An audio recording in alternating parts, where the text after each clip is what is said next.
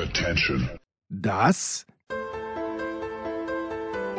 sind die Daily Nuggets auf Sportradio 360.de. Selten golden und ganz sicher nicht täglich, aber wir haben uns stets bemüht. Also meistens. Nun gut, zu besonderen Anlässen, wie eben heute zum Thema Musik. Die Daily Nuggets. Jetzt. Herzlich willkommen bei Musikradio 360. Wir haben in den letzten beiden Wochen uns mit dem Musiker Alex Chilton befasst, der eine sehr ungewöhnliche Karriere hingelegt hat, der auch ein sehr ungewöhnlicher Mensch war. Jetzt befassen wir uns mit einer Band, die auch einen Mastermind haben, das auch ein bisschen anders ist als der Rest der Welt. Und äh, das ist die Band My Bloody Valentine. Und für diese Sendung habe ich mir einen Experten zu diesem Thema eingeladen, über den Eki Maas, der Bassist von Erdmöbel, der gerade ein äh, Soloalbum aufgenommen hat, gesagt hat, der König der westwestfälischen Indie-Rock-Szene. Sebastian Voss, herzlich willkommen. Hallo Andreas, hallo liebe ZuhörerInnen. Warum nur westwestfälisch? Hättest du nicht wenigstens ganz Westfalen haben können? Ja, man muss Ziele haben für die Zukunft ähm, und das Gebiet äh, Westfalens ist, ist auch ausgesprochen groß. Da gibt's auch jede Menge anderer Kollegen und Kolleginnen, die, ähm, die diesen Titel mit Recht für sich beanspruchen. Deshalb, ich bin mit, dem, mit dieser Zuschreibung, über die ich mich sehr amüsiert habe, äh, ausgesprochen zufrieden. Okay, dann also nur in Anführungszeichen West-Westfalen. Ähm, ja, My Bloody Valentine, ähm, das ist äh, die Band, mit der wir uns heute befassen. Und ich würde vorschlagen, bevor wir ins Detail gehen, hören wir erstmal ein bisschen Musik. Ich weiß nicht, wie viele von den äh, Zuhörern tatsächlich mit der Band vertraut sind, aber damit man einfach mal weiß, worüber wir so ungefähr reden. Hier ist das erste Stück, das wir uns anhören von My Bloody Valentine und das heißt Only Shallow.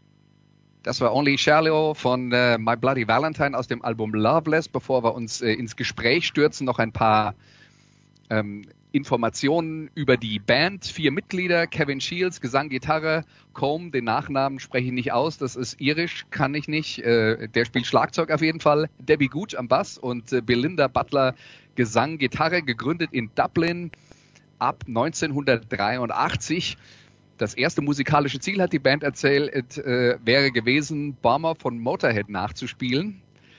Ähm, danach haben sie sich in ein bisschen andere Richtungen entwickelt, aber vor allen Dingen in den Anfangszeiten haben sie in Irland keinen Fuß auf den Boden bekommen, haben Zeit verbracht in Amsterdam, haben Zeit verbracht in Berlin, eine erste Platte dort aufgenommen namens This Is Your Bloody Valentine 1985, diverse Mini-Alben, EP-Singles, aber die waren in dieser kompletten Zeit auf der Suche nach ihrem Sound, so nach dem Klischee. Das haben sie selber über sie, äh, sich gesagt. Man hatte den Eindruck, alle dachten, sie sind Jesus and Mary Chain für Arme.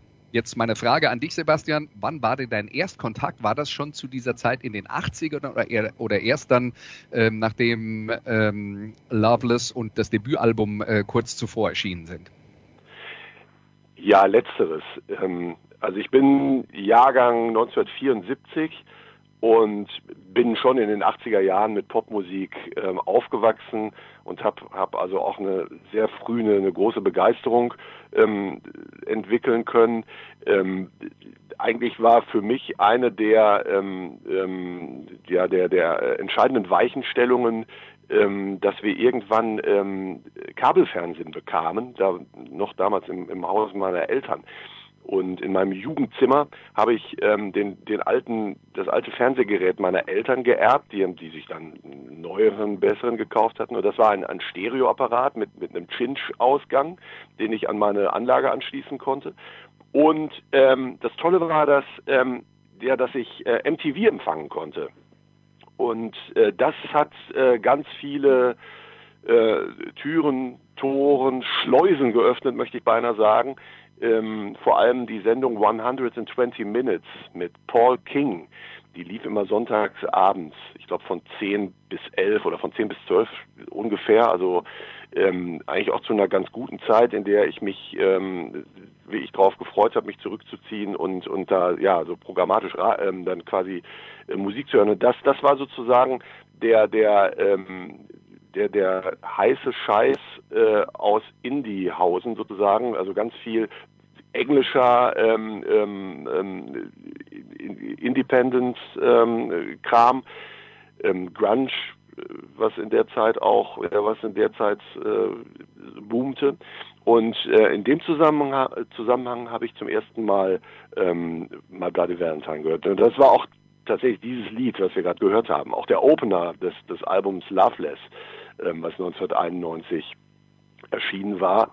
Und das hat mir damals ähm, sprichwörtlich den Atem äh, geraubt. Also diese dieses ähm, ja die, dieser Sound oder diese Herangehensweise.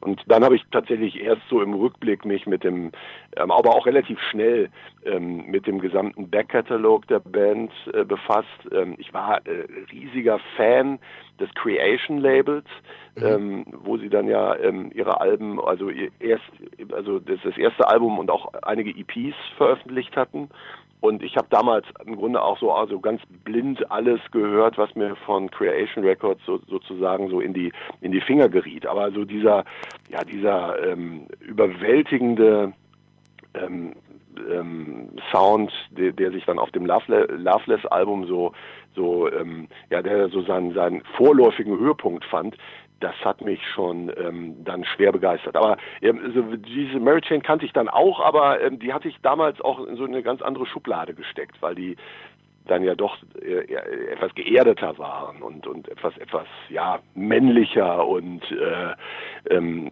was mir bei My, My Bloody Valentine eben so gut gefallen hat, wenn ich so im Nachhinein darüber nachdenke, mhm. ähm, das ist eben so die, die, die, die gleich, gleichzeitige An, An, Anwesenheit von, von Noise, aber äh, auch, auch andro, androgyner, ähm, ja, an, an, wie heißt das, an, andro, Androgynie, heißt das so? Mhm, ja. ähm, du weißt, was ich meine.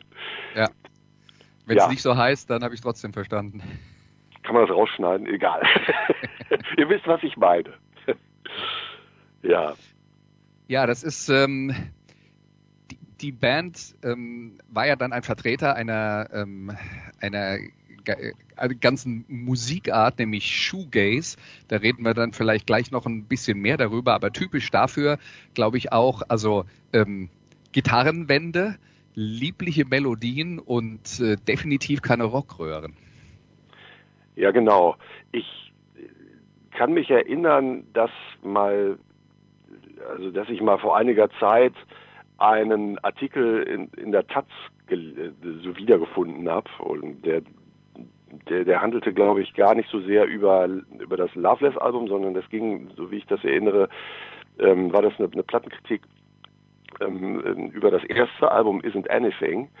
Und der Autor, der beschrieb das, ähm, der, der sagte das auch mit den Rockgehören, der, der, der, der sagte, eigentlich geht es da um, um eine andere Definition ähm, von, von, von Sex, also wo, wo sämtliche virile äh, oder ja, also Sex als etwas Athletisches zu, zu betrachten, ähm, im Grunde rausgestrichen wird und eigentlich eher so eine, eine ähm, ja, so ganz weiche, ähm, schwebende Form von, von Sexiness ähm, ähm, erzeugt wird durch die Musik und, und dass man da eben eben ja keine keine pumpenden Männer und äh, und, und Rockröhren findet in dieser Musik. Also das ist wirklich die völlige Abwesenheit ähm, von, von diesen Attributen. Und, ähm, und, und ja, ich, wenn ich mal so auf meine eigene musikalische Biografie schaue, da wirst du jetzt wirklich die Stirn runzeln, Andreas. Ähm, ich, ich konnte mit, mit, mit Metal und, und allem, allem, was so, was so klassische Rockismen bedient, eigentlich nie wirklich etwas anfangen. Also ich, ich hatte natürlich auch viele Freunde, die die die dann Kutten hatten und und die äh, dann so so so äh, Hardrock, Heavy Metal hörten und und und das dann auch überall so drauf kritzelten so auf ihre Taschen und und und äh, überall dann so, so diese, diese Logos dann waren von den Bands und ich habe echt einige ganz ernsthafte Versuche unternommen, da in dieser Peer Group ähm, nicht völlig abzustinken, aber ich konnte mit dieser Musik nie was anfangen. Also ich, ich glaube, ich besitze auch zwei, drei Metal-Alben und jetzt ein sehr guter Freund von mir, der auch zufällig ein Nachbar ist und unsere Töchter gemeinsam zur Schule geht, der, der hat in Münster auch in einer, in einer relativ bekannten Metal-Band gespielt. Der versucht mich jetzt also auch so nachhinein, nachhinein so ein bisschen einzuführen in diese Thematik und ich bin auch bereit, aber ich, es, es, es funkt nicht. Aber trotzdem wollte ich auf Neues nicht verzichten und da waren es dann tatsächlich so Bands wie, wie, wie Sonic Youth, ähm, ja, so durchaus auch The Jesus Mary Chain, die ja auch, ähm, ja gut, die, die, die, das sind auch Macker dann mit, mit, mit, mit Lederjacken und so, aber die hatten dann zumindest süß, süßliche Melodien oder Popmelodien. Und äh, My Bloody Valentine haben den, haben sozusagen, waren für mich so, so dann erstmal so die, die Perfektion ähm, oder, oder so das, was mich auch am, am, am, am frühesten so angesprochen hat. Und dann Shoegaze, dieser Begriff so für, für viele Bands, die so dann auch eigentlich auch etwas später dann in diesem, in diesem Fahrwasser so in sich, sich ähm, aufhielten, die fand ich auch total gut. Aber ich habe wirklich lass uns, ganz lass lang, uns ja. Entschuldigung, ja, ganz lang immer auch mal Bloody Valentine war immer für mich der Suchbegriff so. Ne? Oder wenn ich ja. irgendwo las, da ist eine neue Band so, die klingt wie mal Bloody Valentine, musste ich mir sofort kaufen, weil ich mir gedacht habe, das, da, da muss das gut sein. Ja. Ich wollte nur gerade vorschlagen, dass wir, äh, bevor wir weiter über das Thema, Thema Shoegaze reden, äh, erstmal äh, noch ein weiteres Stück hören. Das ist jetzt von einer EP-Sammlung, ähm, ist erschienen vor dem Album Loveless, aus dem äh, Only Shallow war. Äh, und das Stück heißt Honey Power.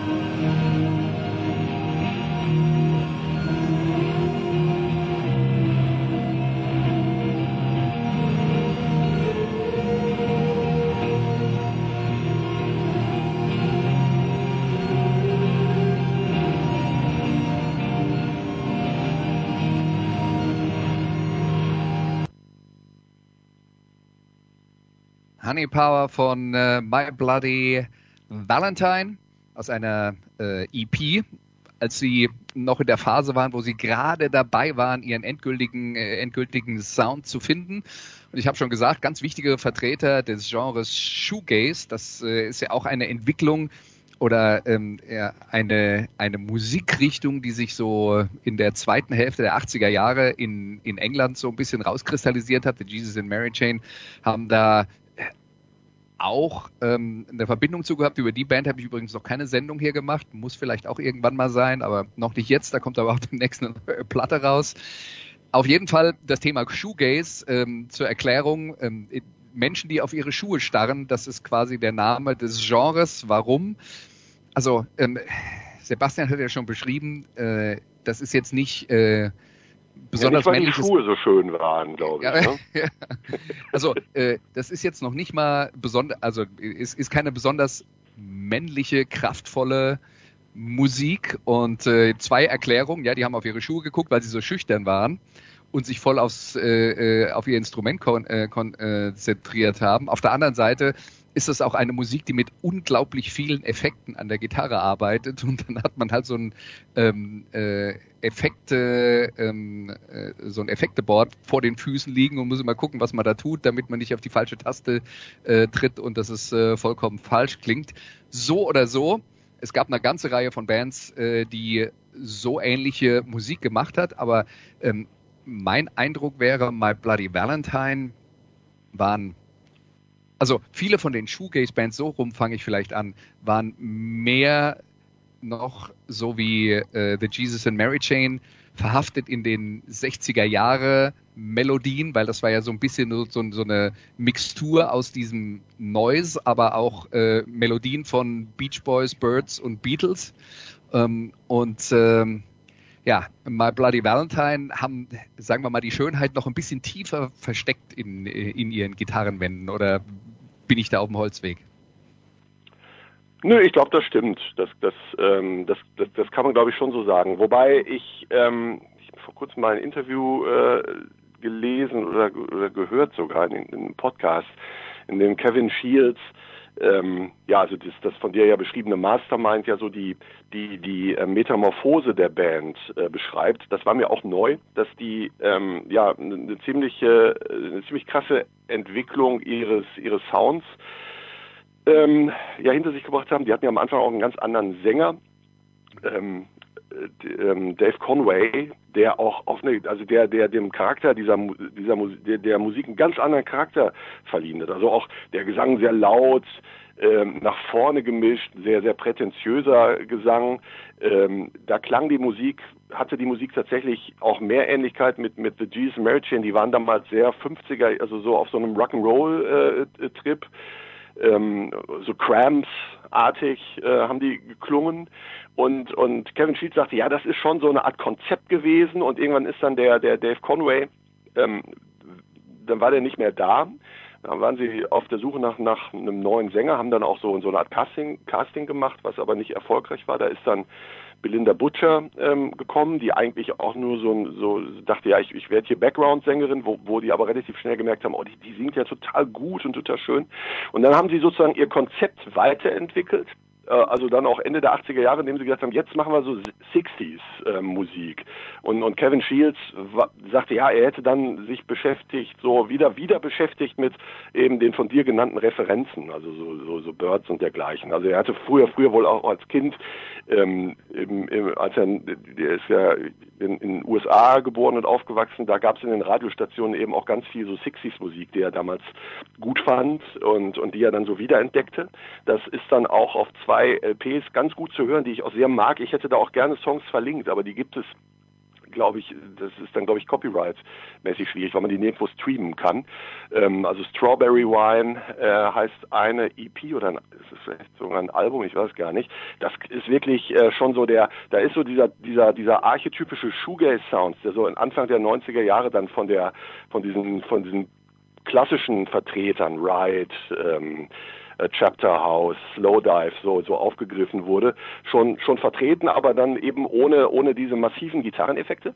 Und dann hat ähm, in der Folge in, in Folge da dann sozusagen als als wieder Weiterentwicklung eines Konzepts äh, äh, Shields gesagt, jetzt das nächste Konzept ist, es gibt jetzt kein Konzept mehr, sondern ich konzentriere, wir, wir konzentrieren uns jetzt ganz frei auf auf das, was, wo, was, was uns jetzt so einfällt. Und da hat er ähm, sich angefangen mit, mit, äh, mit, mit Sounds, mit Gitarrensounds zu befassen und selbst auch notgedrungen, weil es keinen richtigen Ersatz für Dave Conway äh, zu geben schien, dann gesagt, gut, okay, dann, dann übernehme ich jetzt so, dann auch den, den, den Part des, des Gesangs gemeinsam mit Belinda.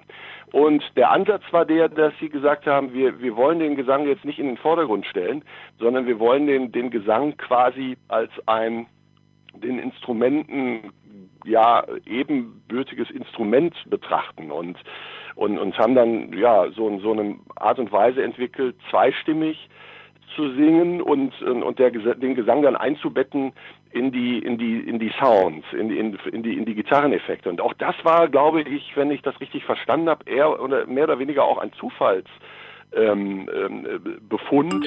Ähm, da, ging, da geht es vor allem um den Effekt Reverse Reverb, also so, sozusagen ein, ein Hall-Effekt, den man dann sozusagen ähm, der, der sich sozusagen selbst verstärkt, so sozusagen. Und dann, dann entsteht so dieser typische, sehr weite Sound, äh, von dem Kevin Fields sagt, dass, ähm, dass, es, dass, dass es dann möglich wird, äh, ähm, den Eindruck zu erwecken, dass man ganz nah dran ist und dass, dass der, der, Song, der, der Sound sehr direkt am Ohr stattfindet und gleichzeitig ähm, aber auch ganz weit weg ist. Also man ist, also das ist das gleicht quasi einer psychedelischen Erfahrung, dass man gleichzeitig ähm, sehr, sehr im Song, aber gleichzeitig auch, auch, auch, auch aus dem Song, Song wegtaucht.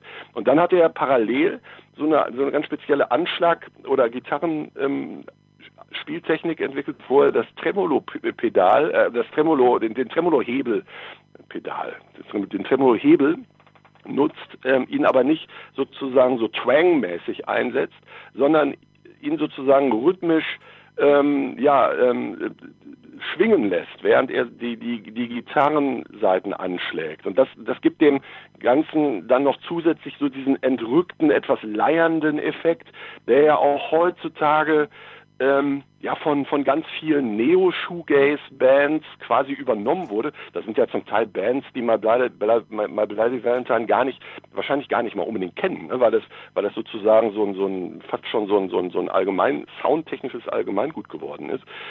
Und ähm, äh, und und um jetzt den Bogen zu schließen, ähm, ähm, Kevin Shields hat dann so, die, die, die, der hat dann in diesem Interview angegeben, dass er eigentlich von 1987 bis 1991, also bis dann Loveless rauskam und gleichzeitig eben auch über Creation diese ganzen anderen Shoegaze-Bands ihre Alben rausgebracht haben, die, die durchaus auch befreundet waren, so, so, auch so, so eine Art Szene ähm, bildeten.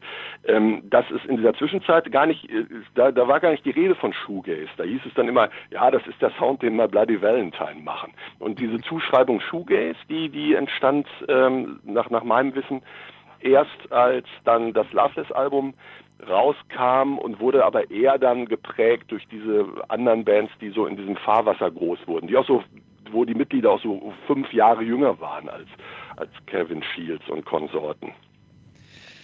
Ja, und jetzt äh, machen wir weiter mit äh, einem Stück, das äh, dann im Nachhinein beschrieben wurde als der Punkt, als äh, My Bloody Valentine tatsächlich genau das gefunden haben, was sie sein wollen. Und das Stück ist auch von einer EP vor Loveless und heißt You Made Me Realize.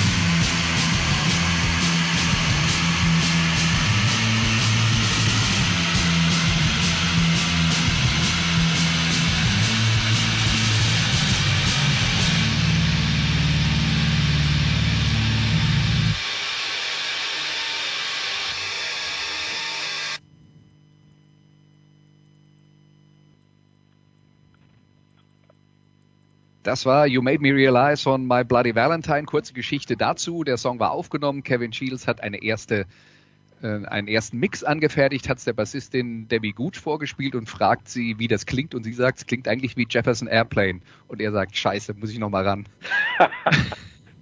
und hat dann äh, den Noise-Faktor aufgedreht. Und ich glaube, das, was äh, für My Bloody Valentine dann eben auch so bedeutsam war, ist wirklich der Krach. Also die haben nicht nur äh, Gitarrenwände ähm, zusammengefügt, dass es wie eine Komposition klingt, die haben auch Lust daran gehabt, richtigen Lärm zu machen. Und es gibt halt zwei Passagen in You Made Me Realize, wo, ähm, wo sie da auch nur relativ kurz ähm, dann mal äh, sozusagen alle Hemmungen fahren lassen. Und das war auf den Platten nicht so extrem, aber live haben sie das gerne mal ein bisschen länger ausgedehnt. Absolut. Ich war mal, ähm, als sie sich reformierten, äh, in Glasgow mit meinem lieben Freund André. Ähm, da sind wir hingeflogen, um uns ähm, mal Bloody Valentine anzuschauen. Und ich äh, konnte nachvollziehen, dass, ähm, dass das, was ich im Vorfeld mal gelesen hatte, ähm, dass dass das sehr gut sein kann, dass es, dass es äh, ähm, ja dann zu, zu Zuschauer, Zuhörer gibt, die angesichts dieser dieser äh, Schallwelle, die einen da umfängt und und die dehnen dann diesen diesen Noise-Teil auch wirklich über über Minuten, also über eine gefühlte Ewigkeit aus. Also dass es da äh, Zuschauer gibt, die die die sich erbrechen müssen müssen, weil weil das so so eine so eine so eine massive vegetative Körperreaktion auslöst. Ähm, mir ging es Gott sei Dank so wie, wie den meisten anderen. Also ich, ich bin aber jetzt auch was, was Krach in der Musik betrifft, äh, auch, auch nicht so empfindlich und drehe sehr zum Verdruss meiner, meiner Gattin auch immer ähm, Musik sehr laut auf, ähm, muss, muss mich da mal rügen lassen. Aber ich, ich fühlte mich wirklich wie in so einer, wie in so einer Blase. Ne? Also ich, ich, ich kann diesen Noise sehr genießen. Ähm, und gleichzeitig fühle ich mich von ihm aber überhaupt nicht bedroht. Also wenn ich wenn ich jetzt auf ein auf ein äh, was weiß ich, Death Metal Konzert oder oder Hardcore Konzert gehen würde und äh, ne, wo wo man es dann zu tun hat mit staccato haften haften Gitarrenbrettern oder Effekten, da, da, da hätte ich eher so Kriegsassoziationen.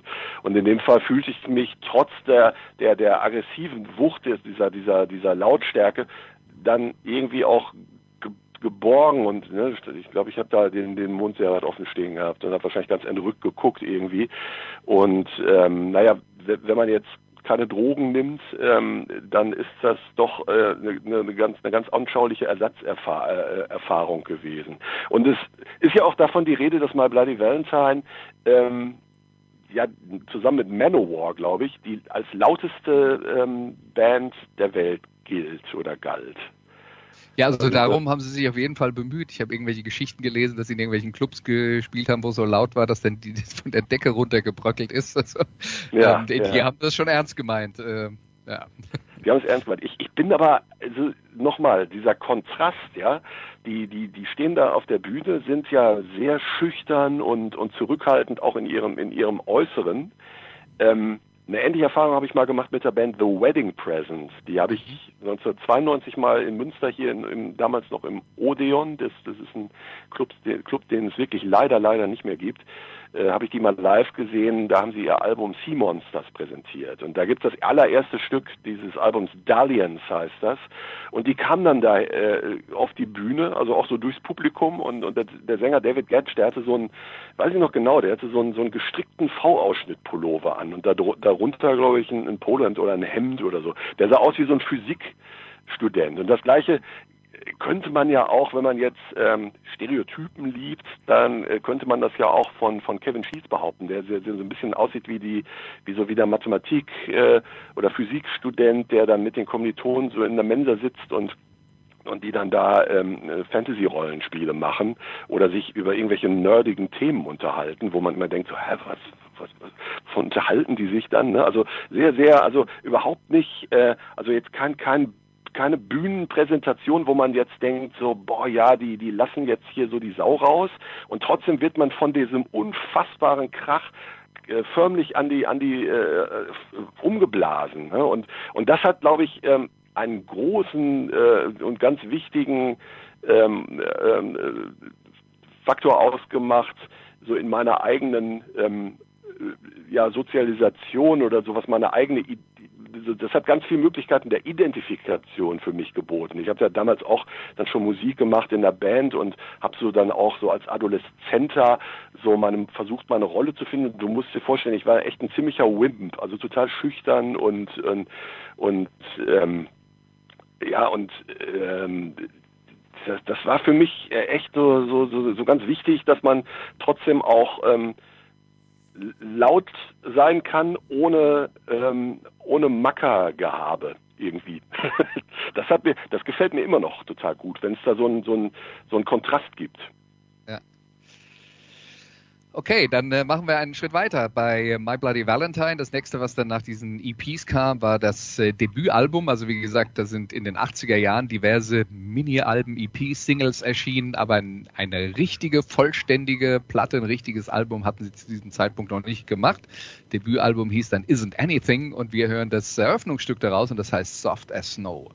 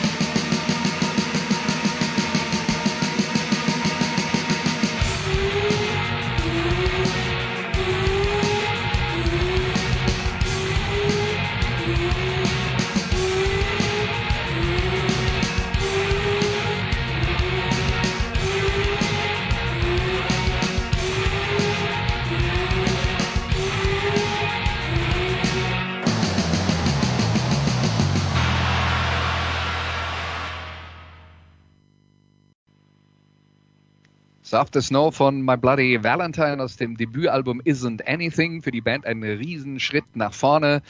Extreme Musik, neu, es gab wenig Referenzpunkte, womit man das vergleichen konnte und trotzdem gibt's halt ein paar Sachen, die man hier erkennt. Zum Beispiel, dass Kevin Shields, wie er selber sagt, zu der Zeit relativ viel Hip-Hop gehört hat. Das bildet sich dann so ein bisschen in der Rhythmik ab bei Soft the Snow. Ja, er hat ähm, offensichtlich viel ähm, Hip-Hop gehört, Public Enemy, die, aber auch die, ja, die, die Rhythmik, aber auch die Art und Weise, Samples zu gebrauchen, zu verfremden, ähm, miteinander zu kollagieren, ähm, ähm, also im, im Grunde mit, mit Sounds und Soundfragmenten zu spielen und, und sie zusammenzubauen. Ähm, daran musste ich auch denken bei, bei diesem Song. Und was mir bei Soft as Snow, in, in Klammern heißt es dann But Warm Inside, ähm, da ist sozusagen dieses, diese, diese, äh, dieses, dieses Entrückte oder dieses, dieses, diese Gleichzeitigkeit von Extremen ja schon im Songtitel abgebildet. Das finde ich auch so, auch so bemerkenswert. Ich weiß jetzt gar nicht, worum es dabei geht bei dem Song, ehrlich gesagt, aber ähm, der, der Titel ist Programm. Ich glaube, du musst dich da nicht schämen, weil nach allem, was man so liest und hört von der Band, wissen die manchmal selbst nicht, worum es geht. Und das Lustige ist ja auch noch, ähm, die, der Gesang ist ja so in der Musik eingebettet, dass man die Texte manchmal gar nicht versteht. Und Kevin Shields hat sich, hat äh, also auch ein bisschen widersprüchlich gesagt, auf der einen Seite ist es ja genau so gewollt äh, und manchmal weiß ich auch gar nicht mehr genau, was wir äh, gesungen haben, aber es gibt ja zum Beispiel bei Streamingdiensten dann auch die Möglichkeit, äh, dass äh, eine KI einem dann den Text vorlegt, den man mitlesen kann und der hat sich dann darüber geärgert, dass das mit der Realität nichts zu tun hat, was die KI da verstanden hat. Kommen da so Stilblüten raus? Ich habe das noch gar nicht gecheckt. Ja. ja, aber, aber man müsste ja auch wissen, wie es richtig heißt, aber es sind selbstverständlich keine äh, Songtexte bei Alben von äh, My Bloody Valentine äh, mit dabei. Aber weißt du, ob es da bei, bei Bloody Valentine diese, diese Möglichkeit gibt, da Lyrics sich anzeigen zu lassen? Also manchmal ist es, also manchmal habe ich den Eindruck bei, bei Spotify zum Beispiel, dass da wirklich ähm, die KI einfach rät. Ähm, gerade bei mhm. deutschsprachigen Songs, da ist es dann manchmal sehr offenkundig, dass, dass sie dass das dann von einer KI übersetzt wird. Das, das kann schon gut sein, ja, ähm, aber äh, ja, also auf die Art und Weise wird man es ja dann wohl versuchen müssen. Und klar, je tiefer oh. das eingebettet ist, umso schwerer ist es für uns zu verstehen. Und wenn wir es nicht verstehen können, ist die KI vielleicht auch nur ein kleines bisschen besser. Das stimmt. Ich habe ich hab, äh, diesen Trick auch angewandt, in, als ich ähm, wieder anfing, Musik zu machen und zu Hause aufzunehmen. Da habe ich, da habe ich damals auch gedacht, so vor zehn Jahren oder wann das war, ich mache jetzt mal hier so mit mit GarageBand auf dem auf dem iPhone mal so ein paar äh, Soundexperimente und habe dann auch gesagt, ich singe jetzt einfach irgendwas so, ne? Also äh, und und habe den Gesang ganz weit in den Hintergrund gemischt und ähm, die die allermeisten Songs waren totaler totaler Schrott. Ähm, also die die kann man auch wirklich niemandem äh, die die kann man niemandem vorlegen. Aber bei einem Song mit dem Titel äh, Tutta la città heißt der, also ein italienischsprachiger Titel, auch total beknackt eigentlich. Warum? Ne? Keine Ahnung, fiel mir gerade ein. Der, der, der hat einigen Leuten offensichtlich gut gefallen. Und da gab es dann die etwas peinliche Situation, dass die, ähm, äh, dass, dass die Leute dann einen Songtext haben wollten. Und ich habe also ich habe überhaupt keine Idee, was ich da gesungen habe. Und ähm, musste das dann auch einfach ähm, einfach zugeben, dass das so war. also was, was ich über My, bei My Bloody Valentine gelesen habe, ist, dass Kevin Shields wohl dann, ähm, das nennt man, nennt man ja Guide Vocal, also ist, ist dann eine Vor, also eine Melodievorgabe für den Sänger und das ist dann häufig auch irgendein Fantasietext, der keine Basis in der Realität hat und dann setzt sich Belinda Butcher, Butcher hin und soll da was draus machen und versteht ja auch nicht so richtig, worum es geht und dann, ja, kommt halt irgendwas bei raus und man weiß es nicht so genau. Genau ja, ähm, bevor My Bloody Valentine dann die nächste Platte aufgenommen haben, das war das berühmte Loveless, äh, noch folgende Geschichte, die waren auf Tour in den äh, USA und ein Fan hat äh, Shields dann eine äh, Kassette zugesteckt, tatsächlich auch nochmal mit äh, Beach Boys, vor allen Dingen äh, Pet Sounds auf Tape und er sagt, damit habe ich mich Tag und Nacht befasst und ähm, Brian Wilson, der das, das Mastermind hinter den Beach Boys, das war ja auch einer der extrem intensiv ähm, versucht hat, seine musikalische Vision umzusetzen. Also der hat die Musik in seinem Kopf gehört und hat dann versucht, sie auf Tape zu bannen. Und das ähm, ja, war dann wohl auch der Schritt, äh, den, den Kevin Shields gemacht hat. Die haben dann äh, zu diesem Zeitpunkt den Plattenvertrag mit Creation Records gehabt, hast du schon angesprochen. Alan McGee, der äh, Besitzer damals, hatte selbst noch eine eigene Band. Also es war ein Musiker, der ein Label gegründet hat. Die Band heißt äh, Biff Bang Pow, auch sehr 60s orientiert. Mhm. Ähm, und My Bloody Valentine waren dann im Studio, um für Creation das nächste Album aufzunehmen, das dann Loveless werden sollte.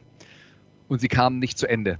Also die Aufnahmen endlos. Shields hat selbst gesagt, sie waren in ungefähr 25 unterschiedlichen Studios. Der Schlagzeuger hat einen Nervenzusammenbruch gehabt und konnte auf dem Album gar nicht richtig spielen. Insgesamt haben sie wohl 250.000 Pfund verbrannt nur an Studiokosten, weshalb sie, als die Platte auf den Markt kam, von Creation sofort gefeuert wurden obwohl das Album großer Erfolg war. Top 10 in England, in Irland, in Australien, Nummer 1 der englischen Indie-Charts und in den USA 300.000 Alben verkauft. Also eigentlich im Prinzip alles, was man sich erhofft hatte. Und äh, über das Album reden wir dann im Detail nach dem nächsten Song von Loveless und der heißt To Hear Knows When.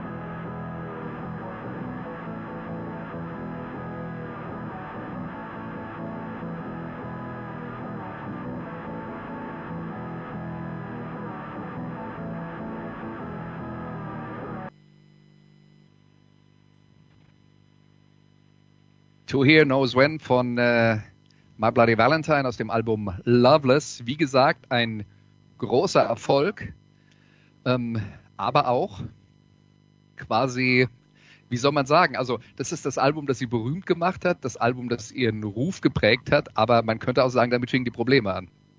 Ja, es ist, es ist ja im, im wirklichen Sinne ein ikonisches Album. Und wenn man sich anschaut, dass ja auch noch jetzt, also 30 Jahre dann, danach, ähm, dieses Album jetzt auch von nachfolgenden Generationen doch immer wieder auch erwähnt wird ähm, und äh, ja, da ist das schon, da ist das schon bemerkenswert, ähm, dass, dass diese diese Erzählung, dass, dass, dass, ähm, dass, dass, dass die Band gefeuert wurde vom vom Label, ähm, da so ähm, da, da so gegensteht. Ähm, ich habe jetzt allerdings auch eine andere Geschichte gehört, nämlich die, dass es gar nicht mal so sehr das Geld war. Also gleichzeitig hatte die Band Primal Scream ja ähm, das Album Screamadelica rausgebracht, was, was gena genauso teuer war. Und, und die Band, die, die, die hat McGee gehalten. Und ähm, ich ich habe ich hab auch die Geschichte gehört, dass, dass Alan McGee ähm, einfach mit, mit den Primal Scream-Leuten ähm, wunderbar feiern konnte. Und, ähm, äh, und, und das konnte er mit My Bloody Valentine nicht, weil die so introvertiert waren und sich einfach auch sehr zurückgezogen haben und wenig kommunikativ. Und ich, ich glaube auch nicht, dass die auf Kokain standen so jetzt so, so von von ihren Typen. Ähm, äh, ja und ähm, und auf der anderen aber, Seite aber ist aber nette Episode, wenn ich das kurz erwähnen ja. darf, dass äh, dass Kevin Shields dann äh, ein paar Jahre später äh, als Gitarrist mit Primal Scream getourt ist und im Studio ausgeholfen hat. Ja, ja, genau. Die, die, die, die mochten sich ganz gerne. Es ist also auch nicht so, dass die, dass die, ähm, also dass das die autistisch äh, waren und sich jetzt oder dass Kevin Shields sich nur um sich um sich selbst kreist. Also, aber sie haben, sie haben, halt, sie haben ihre Prioritäten gesetzt. Ne? Da wo die ganze, da wo, wo die ganzen coolen, coolen Bands in Camden äh, jeden Abend gefeiert haben, haben die die nach hat die Band die nachts äh, im Studio zum Tage gemacht sozusagen. Und ähm, ja, und, und deshalb, die haben da, glaube ich, einfach wenig ähm, so, sozusagen diesen, diesen Party-Aspekt des Creation äh, äh, Labels äh, so, so befeuert. Ne? Und vielleicht fand Alan McGeesy dann am Grunde doch eher ein bisschen langweilig. Und, und möglicherweise hat er auch einen Riecher dafür gehabt, ähm, äh, wie, äh, wie anstrengend äh, es sein würde, um, um der Band weitere Musik zu entlocken. Das, das hat dann ja ähm, Ewigkeiten ge gedauert, bis, ja. bis äh, wieder neue Musik ähm, und unter der äh, herauskam. Und es ist ja auch bis heute ein Running Gag ähm, zu sagen, ähm, naja, in diesem Jahr kommt bestimmt das neue angekündigte auf Halde liegende neue My Bloody Valentine Album raus. Also das hat man auch schon vor fünf Jahren, glaube ich, gesagt oder, oder vor ja, ja. ne? und ähm, man wartet ja immer noch. Und ähm, ich, vermutlich hat Alan McGee geahnt, dass der Perfektionismus äh, von von Kevin Shields ähm, so sozusagen diesem komm lass mal noch ein Hitalbum raushauen so diametral gegenüberstand. Ja, das war nicht seine Priorität, das muss man klar sagen. Aber ähm, ich musste äh, tatsächlich an äh, unser Gespräch, als äh, äh du deine äh, Lieblingssongs aus dem äh, letzten Jahr äh, vorgestellt hast, äh, denken. Wenn man dann sieht, dass da einer an Musik rumtüftelt, nicht wochenlang, nicht monatelang, nicht ein Jahr lang, sondern jahrelang. Und du hast damals gesagt, ich bin eigentlich eher so Team Unperfekt. Also My Bloody Valentine kann doch eigentlich gar nicht deine Sorte von Musik sein. Ja, das stimmt. Das, äh, das, das widerspricht sich. Und ich bin selber, ich bin, ich, ich bin selber so ein First Take Heini, ne, wenn ich was aufnehme und ich denke, ja, ist, das ist das ist ganz gut jetzt, dann das fängt jetzt auch sozusagen die die Emotion des Moments ein. Also das das ist schon so mein Motto, ne, wenn ich selber jetzt Musik aufnehme, dass ich denke, so ähm, es es soll unperfekt sein und sobald sobald man es fühlt, ähm, dann da muss es eigentlich schon raus, weil es gibt ja so diesen schönen äh, diesen schönen Begriff des Verschlimmbesserns. äh, genau das passiert dann nämlich so schnell. Und ähm, und ähm, es gibt eben auch viel Musik, also viel Musik, die, die, die ich sehr, sehr gerne höre, die genau nach diesem Prinzip lebt. Äh, aber es gibt auch Ausnahmen von, von dieser Regel. Und äh, My Bloody Valentine gehören dazu. Aber ich, ich muss auch sagen, ich habe jetzt keine High-End-Anlage. Und also das, die beste Anlage ist, die ist in meinem in meinem Auto sozusagen und ähm, aber ich, also ich habe jetzt nicht so so so tolle Lautsprecher und und ähm, und eine Musikanlage, wo ich jetzt ähm, My Bloody Valentine höre und sage, ja, das ist jetzt High-End und ich höre jetzt also auch bei der gemasterten, bei der neu gemasterten Version jetzt noch mehr äh, Interferenzen raus oder oder weil, keine Ahnung, ne, worauf, worauf Kevin Shields dann da so so so so so abhebt, ne, wenn wenn er sich auch auch auch mit dem Wiederaufarbeiten seiner sein, seines Katalogs jetzt befasst hat. Ähm, also das, das ist mir auch weiterhin total verschlossen. Ähm, äh, also deshalb ist für mich jetzt mal Bloody Valentine nicht jetzt, die läuft jetzt für mich nicht unter der Kategorie perfekte Musik ähm, äh, aus, aus soundtechnischer Sicht. Also ähm, da, da, äh, da, da würde ich dann jetzt eher so Steely Dan oder, oder sowas daran so denken, als solche Musik, wo ich. Wo ich das stimmt denke, natürlich, aber ich, ich, glaube, es geht ja bei Kevin Shields dann eher, das ist ja das Brian Wilson-Problem. Ich habe die Musik ja. im Kopf und will das dann äh, will das dann genauso hinkriegen, wie ich es mir vorgestellt habe. Und wenn es nicht alle Kriterien erreicht, dann bin ich nicht zufrieden. Ja, Aber richtig. das ist ja auch eine, eine, eine, eine, eine Sache der Persönlichkeitsstruktur. Ich kenne das jetzt nicht vom Absolut. Musikmachen, aber vom, vom hm. Schreiben. Äh, hm. es gibt halt Leute, die schreiben einen Text und sagen, boah, da muss ich jetzt noch mal ran und dann wird noch mal durchgeforstet und noch mal durchgeforstet und noch mal durchgeforstet und die können sich dann einen Tag lang Gedanken über einen Satz machen. Ähm, und das wird dann am Ende vielleicht auch super, es dauert halt ewig. Ich bin das, auch das jemand, stimmt. ich schreibe was hin, denke, während ich schreibe, so doll ist es jetzt aber nicht und dann lese ich es hinterher durch und denke, besser als ich dachte. Und, ähm, genau, dann, das, das gute alte Pareto-Prinzip, kennst du das? Nee. Ne, dass man, dass man, das war ein italienischer Ökonom, ne, und das, das lernt man so auf so Management, äh, Führungskräfteschulungen, ne, dass man sozusagen mit 20 Prozent Aufwand 80 Prozent des Ertrags erzielt.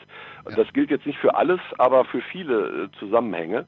Und ähm, wenn man jetzt unter Zeitdruck liefern muss, dann, ähm, dann ist es dann ist diese, diese Betrachtung manchmal ganz hilfreich. Da kann man nämlich sagen, okay, 20 Prozent habe ich schon 80 Prozent im Sack, ja. Dann mache ich jetzt 50 Prozent, weil ich ein bisschen perfektionistisch bin und dann bin ich vielleicht bei 82 Prozent des Ertrags, was ja auf jeden Fall reicht, um sich nicht zu blamieren. Ja, und äh, was, was soll ich dir sagen? Ich arbeite beim Fernsehen, wir müssen sehr schnell sehr viel produzieren. Ja, genau. Also, Aber äh, auch zu diesem Thema, ich habe einen, einen sehr guten äh, Freund und Bandmitglied an dieser Stelle. Schöne Grüße, er weiß, wer gemeint ist. Der ist ähm, aus meiner Sicht einer der, der begnadetsten und begabtesten äh, Musiker und Songwriter. Und ich betreibe auch ein ganz kleines Liebhaberlabelchen. Und ich versuche ihn jetzt auch schon seit, ja, seit, seit Jahren, würde ich jetzt nicht sagen, seit Monaten zu beknien, mal seine, ähm, seine, seine Sachen fertig zu machen. Also seine Songskizzen abzurunden, damit, damit äh, ich auf meinem Labelchen eine, eine kleine CD von ihm, also von seinem Soloprojekt veröffentlichen kann. Und ich fürchte, er gehört auch zu denjenigen, die sagen, ah, ich muss da doch noch mal einmal drüber, bevor ich das veröffentlichen kann. Also schöne Grüße. Du weißt, du, du bist, äh, er wird wahrscheinlich auch zuhören. Hau raus! Ja, also ich meine, das ist ja dann gut, dass du, dass du hier jetzt mal so auf indirekte Weg deine, deine Message dann loswerden kannst. Ja, genau, genau. Ja. Ich hoffe, er nimmt es mir nicht übel. Und äh, ja, Loveless ist erschienen von äh, äh, My äh, Bloody Valentine. Wir haben gesagt, das war ein großer Erfolg und dann arbeitet man also am Nachfolgealbum. Zwischenzeitlich hat man äh, einen äh, Vertrag bei einer großen Plattenfirma, nämlich Island Records, äh, unterschrieben. Äh, Kevin Shields war dann in der Lage, sich ein Haus zu kaufen, dass er sich selber ein Studio gebaut hat, damit er quasi rund um die Uhr, wenn er will, und ohne zusätzlichen Kosten an Musik feilen kann. Man sollte meinen, spart Kosten und sorgt dafür, dass Dinge schneller fertig werden. Aber weit gefehlt, äh, technische Probleme. Ähm, nach allem, was ich darüber gelesen habe, ist, sie ähm, haben sehr viel an der Technik rumgebastelt. Sie haben dann Mischpulte gehabt, die nicht richtig funktioniert haben. Das hat Jahre gedauert, den Kram zu reparieren, dass alles dann so funktioniert hat. Ja, und dann haben sie sehr viele Songs aufgenommen. Aber nie zu Ende gebracht, sich verzettelt. Nach sechs Jahren hat sich die Band dann tatsächlich ohne eine weitere Veröffentlichung aufgelöst. Ja, das stimmt nicht ganz. Die haben, die haben einen Song rausgebracht, nee, zwei okay. Songs, zwei Coverversionen. Einmal von Wire, ja. ein Song, und, und äh, ein vom, von James Bond, We Have All the Time in the World. Das war, das erschien ja, auf, auf, auf, einem, auf einer Compilation. Da war ich natürlich, habe ich gedacht, oh Gott, ja super, super, da ist jetzt was. Aber das erschien auch so völlig unwirklich. Warum diese Songs und, äh, und trotzdem waren sie dann irgendwie auch wieder weg. Ja. Ja, und Shields hat dann äh, bei Primal Scheme, äh, Scream äh, als Gitarrist äh, angeheuert, das haben wir schon äh, besprochen. Und außerdem hat er Geld verdient mit Soundtrack-Beiträgen für Sofia Coppola-Filme, nämlich Lost in Translation und Marie Antoinette. Und offensichtlich ist er dafür so gut bezahlt worden, dass, äh, dass es finanziell für ihn kein Problem war, ähm, sich sehr viel Zeit zu lassen mit dem äh, nächsten My Bloody Valentine Album. Und bevor wir über das nächste My Bloody Valentine Album, das dann tatsächlich irgendwann erschienen ist, reden, machen wir erst einen kurzen Abstecher äh, äh, und hören uns ein Stück an von der Band Dinosaur Jr., das heißt I'm Insane. If I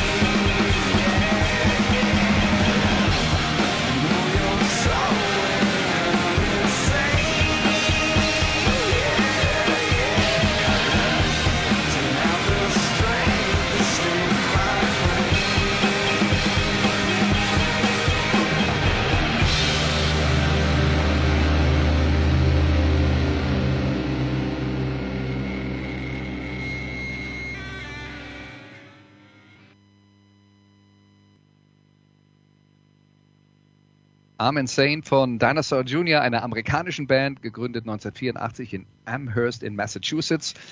Warum war es dir wichtig, das in der My Bloody Valentine Sendung einzubauen?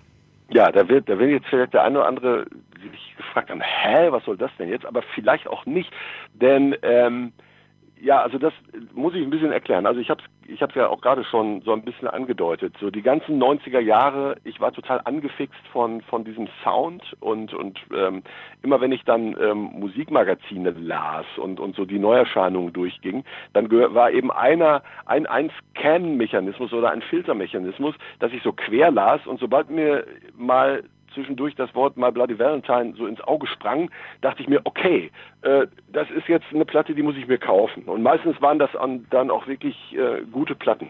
Und ähm, die Band Dinosaur Junior, die gehören ja auch so zu den zu den Speerspitzen des des des ähm, ja, Gitarren-Indie-Rock, so auch aus, auch, auch aus einer ähnlichen ähm, Zeit, in der sich auch mal, in, der auch mal bei, bei Bloody Valentine größer wurden, so Ende der 80er Jahre, ähm, die, die ich also auch sehr, sehr, sehr gut fand oder finde auch noch immer die haben ähm, die die haben ähm, ähm, auch Freundschaft geschlossen. Also ähm, Jay Maskis, der der Sänger und Gitarrist, ist ein sehr guter Freund von Kevin Shields. Und auf dem Album ähm, auf dem der, der Song I'm Insane vertreten ist. Ich fällt gerade der Name nicht ein. Ähm, da äh, ist Kevin Shields auch als, als Gastmusiker und als Co-Autor ähm, der, der einiger Stücke gelistet. Und dieses Album kannst du dir vorstellen, ich habe mir das gekauft und ähm, bin dann damit nach Hause gefahren und ich weiß auch noch, ich weiß noch ganz genau, wie sehr mich dieser Song I'm Insane begeistert hat. Also ich bin, ich bin wirklich durch die, durch die Bude gesprungen, weil ähm, es in den, in den, ähm, in den, in diesen Chorus-Sequenzen diese typische Karen Shields Gitarre gibt. Also genau diesen Sound. Und dann noch kombiniert mit einer Bach, äh, Bach-Trompete.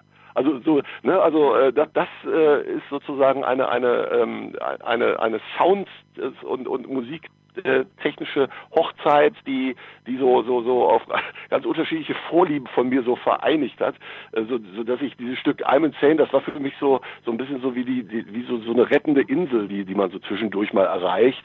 Und ähm, und, ja und, und, und stellt so ein bisschen stellvertretend so für dieses ständige Sehnen nach der neuen angekündigten Musik, ne? also die es dann ja auch einfach nicht gab und ähm, und, und ähm, bis äh, bis auf eben diese diese zwischenzeitlichen Ausnahmen, in denen man in denen man diesen diesen Sound dann mal hörte. Damals war ja auch noch gar keine Rede von von einem von einem Neo Shoegaze Movement oder sowas. Also das das war ja dann ja auch schon auch sehr einzigartig, wenn wenn dann so wenn wenn dann diese Musik ähm, irgendwie mal auftauchte.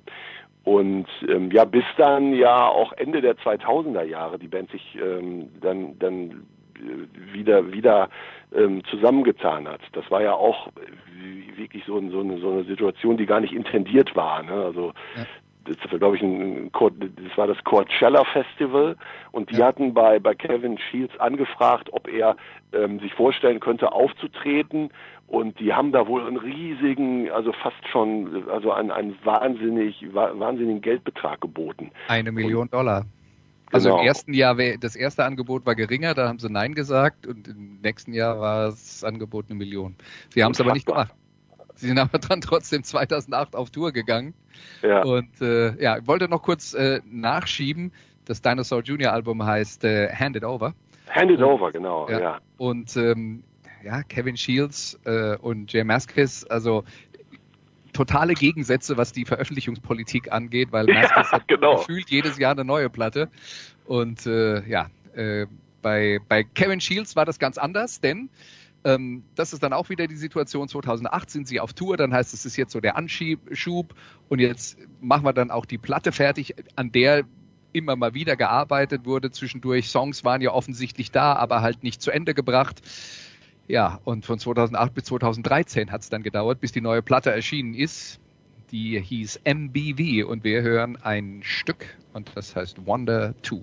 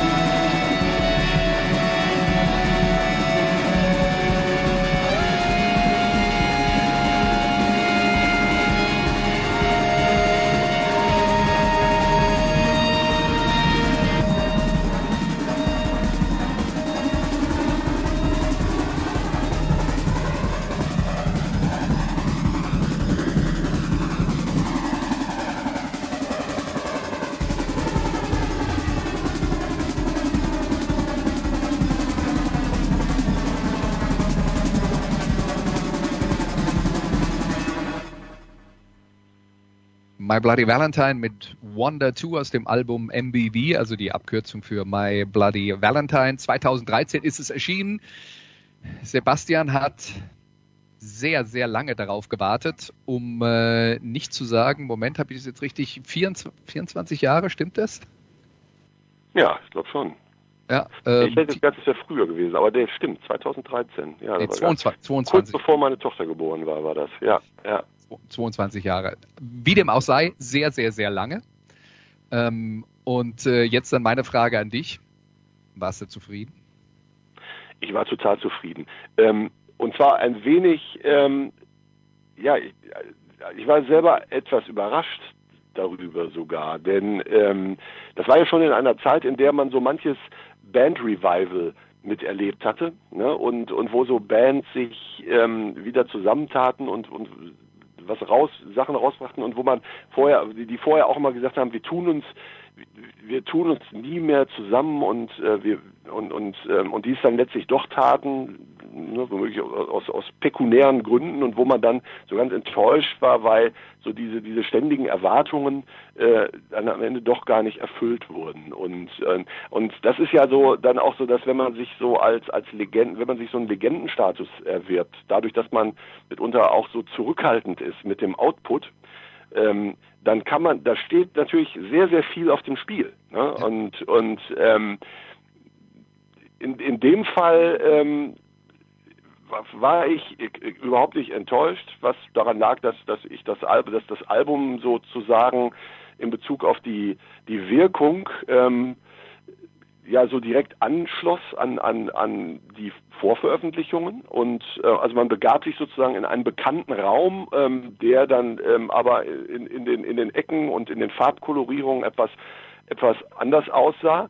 Und äh, und auch soundtechnisch ähm, sich auch durchaus weiterentwickelte. Ich habe ich hab mich jetzt auch für Wonder 2 entschieden. Das ist ja sozusagen der ähm, der, der letzte Song des Albums. Ähm, also das, das fand ich ganz schön sozusagen. Das ist das, das ist sozusagen auch ein vorläufiges Ende markiert jetzt für die für die Sendung, aber aber auch weil der so so Drum and Bass Elemente hat, also weil weil er rhythmisch so interessant ist und ähm, und dann auch so eine Art Verheißung ist, ne? So was, was werden Sie dann, ähm, wenn, sollten Sie überhaupt doch nochmal irgendwann auf die Idee kommen, das noch auf Halde liegende Material rauszubringen, was werden wir dann erwarten?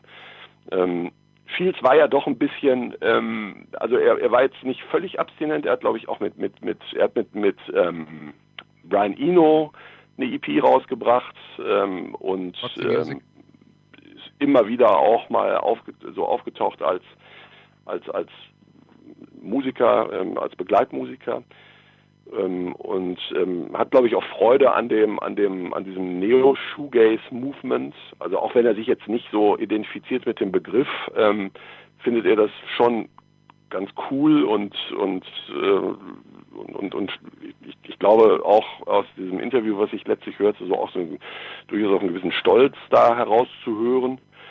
Ähm, und ähm, sollte er sich ähm, bequemen oder sollte sich die Band äh, dann doch bequemen, wieder Musik rauszubringen, bin ich auch ganz sicher, dass sie mich auch diesmal nicht enttäuschen wird, weil weil ich ähm, gar nicht so sehr auf große Metamorphosen warte, aber gespannt bin auf die Nuancen.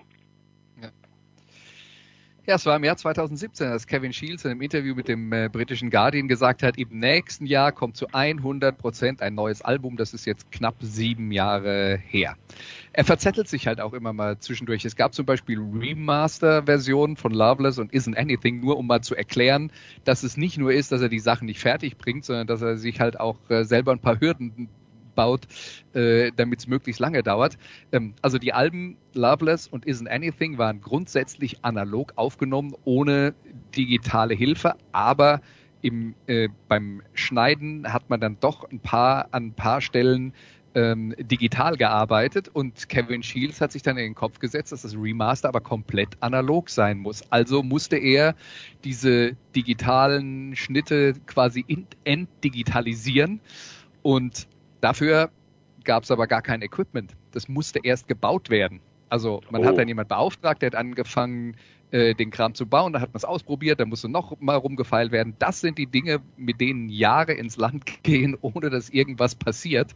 Und ja, was jetzt genau der Grund ist dafür, dass es kein weiteres My Bloody Valentine Album bis heute gibt, keine Ahnung. Ähm, Kevin Shields hat gesagt, naja, wenn wir auf Tour gehen, dann ist das immer ein gutes Zeichen, dann dauert es höchstens noch fünf Jahre, aber ich, nach allem, was ich weiß, ist für 2024 noch keine Tour angesagt, oder? Nee, das, das stimmt. Also meine, meine letzte Info ist, äh, wobei die auch schon zwei Jahre alt ist, dass es dieses Material schon gibt. Also es liegt da, es ist im Grunde schon fertig und wahrscheinlich ist es so, dass er, naja, dann auch mit großer Geduld in seinem irischen Landsitz, den er ja bewohnt, mit, mit Frau und, und äh, verschiedenen Tieren, ähm, ja, ähm, da, da das, das äh, zu Ende ähm, äh, bearbeitet, bis er zufrieden ist. Und ähm, ich habe schon gedacht, vielleicht ist das auch so, dass er eine andere Zeitwahrnehmung hat, dieser Mann.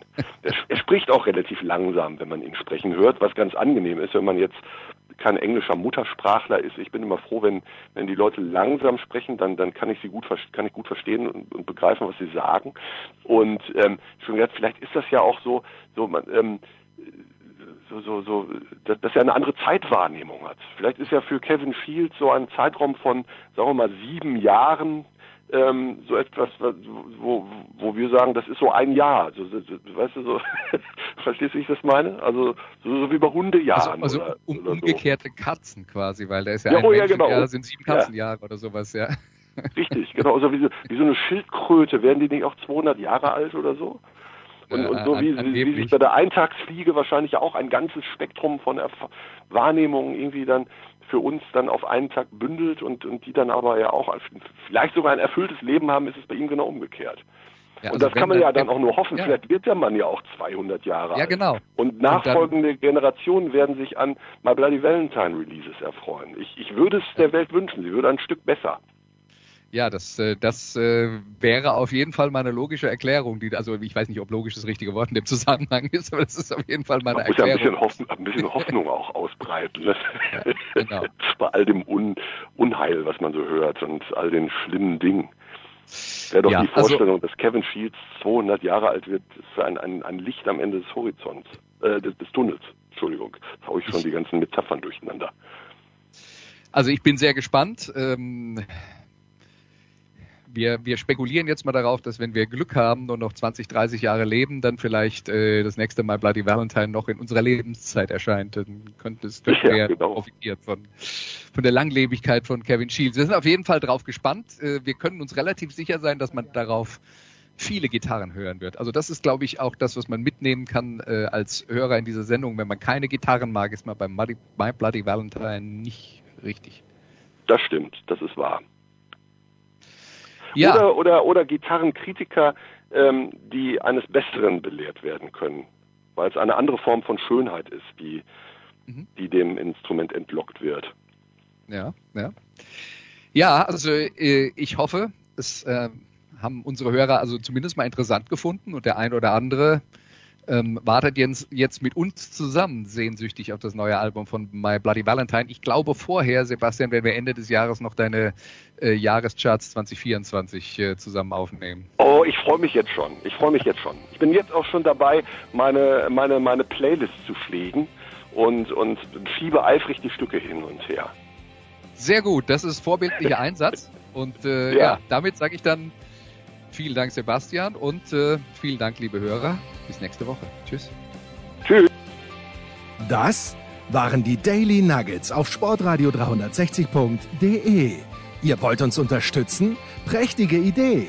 Einfach eine Mail an steilpass at sportradio 360.de schicken und ihr bekommt alle Infos. Und versäumt nicht die Big Show. Jeden Donnerstag neu.